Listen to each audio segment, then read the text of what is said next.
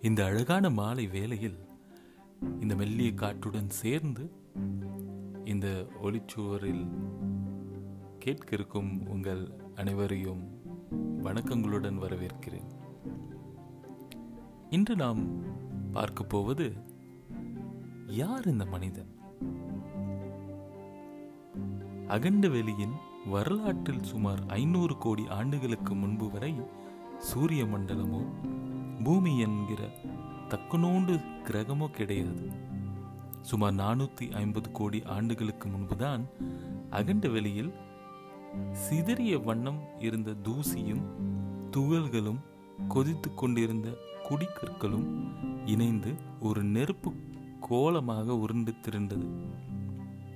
பிறகு அதன் மேற்பரப்பு பல லட்சம் ஆண்டுகளை எடுத்துக்கொண்டு மெல்ல மெல்ல குளிர்ந்து கொண்டே வந்து ஒரு திரமான உருண்டையாக உருப்பெற்றது. அந்த உருண்டை சூரிய மண்டலத்தின் தலைவனான சூரியனை சுற்றி வலம் வரவும் ஆரம்பித்தது. பூமி என்று நாம் இப்போது அழைக்கிற அந்த பெயரில்லா உருண்டையின் எந்த இண்டு இடக்கிலும் புல் செடி கொடியோ கடுகளவு உயிரினமோ கூட கிடையாது. அப்போது பூமி ஒரு வெறும் ஏழாயிரத்தி தொள்ளாயிரத்தி எழுபத்தி ஏழு மைல் விட்டமுள்ள ஒரு வெறும் மிதக்கும் பாறை. சுமார் நூறு கோடி ஆண்டுகளுக்கு பிறகே பூமியில் கடல்கள் உருவாகின. அநேகமாக முன்னூத்தி ஐம்பது கோடி ஆண்டுகளுக்கு முன்பு எப்படியோ ஒரு விசித்திரம் நிகழ்ந்ததில் கடலுக்குள் பாக்டீரியா என்கிற நுண்ணுயிர்கள் தோன்றின. நியாயமாக இந்த பாக்டீரியா தான் நம் முதன்மையான எள்ளு தாத்தா. கூடவே செடிகள் வளர ஆரம்பித்தன.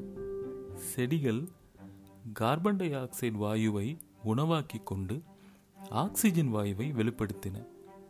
இன்றைக்கும் உலகில் உயிரினங்கள் தோன்ற வழிவகுத்த தாய் செடி கொடிகளே. ஆக்சிஜன் இல்லையேல் மனிதன் இல்லை. ஏன்? எந்த உயிரினங்களும் இல்லை. சாமானியர்களுக்கும் நிச்சயமான மீன் வகைகளுக்கும் தான் முதலில் தோன்றிய உருப்படியான உயிரினங்கள். இது சுமார் நாற்பது கோடி ஆண்டுகளுக்கு முன் நடந்தது. பிறகுதான் பாம்புகள் பல்லிகள் போன்ற ஊர்வன தோன்றி படிப்படியாக வளர்ந்து டைனோசர்களாக விஸ்வரூபம் எடுத்தன. இருபத்தைந்து கோடி வருஷங்களுக்கு முன் தொடங்கி ஆறு கோடி ஆண்டுகள் வரை பூமியில் நடைபெற்றது. டைனோசர்கள் அடங்கிய ஊர்வன யுகம்தான். டைனோசர்கள் நிமிர்ந்தால் அண்ணா சாலை எல்ஐசி கட்டடம் உயரத்துக்கு இருந்தாலும் அவை போட்டது முட்டைகளை. பத்து கோடி ஆண்டுகளுக்கு உலகில் டைனோசர் ஆட்சிதான். கூடவே குட்டி போட்டு பால் கொடுக்கும் எலி குஞ்சி சைஸ் பிராணிகள் தோன்றின.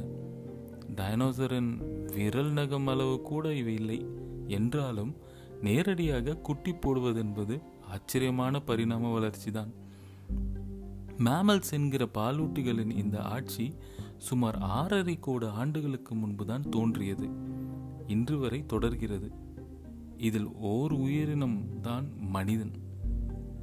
மொத்தமாக பூமியின் காலத்தை நூறு சதவிகிதம் என்று எடுத்துக்கொண்டால் அதில் பாலூட்டிகளின் ஆட்சி பங்கு நாலு சதவிகிதம் தான் இதில் குறிப்பாக மனிதன் என்கிற ஸ்பெஷல் உயிரினத்தின் வரலாறு புள்ளி ஒன்று சதவிகிதம் மட்டுமே. ஆனால் என்னென்ன ஆர்ப்பாட்டம் பண்ணுகிறோம் பாருங்கள்.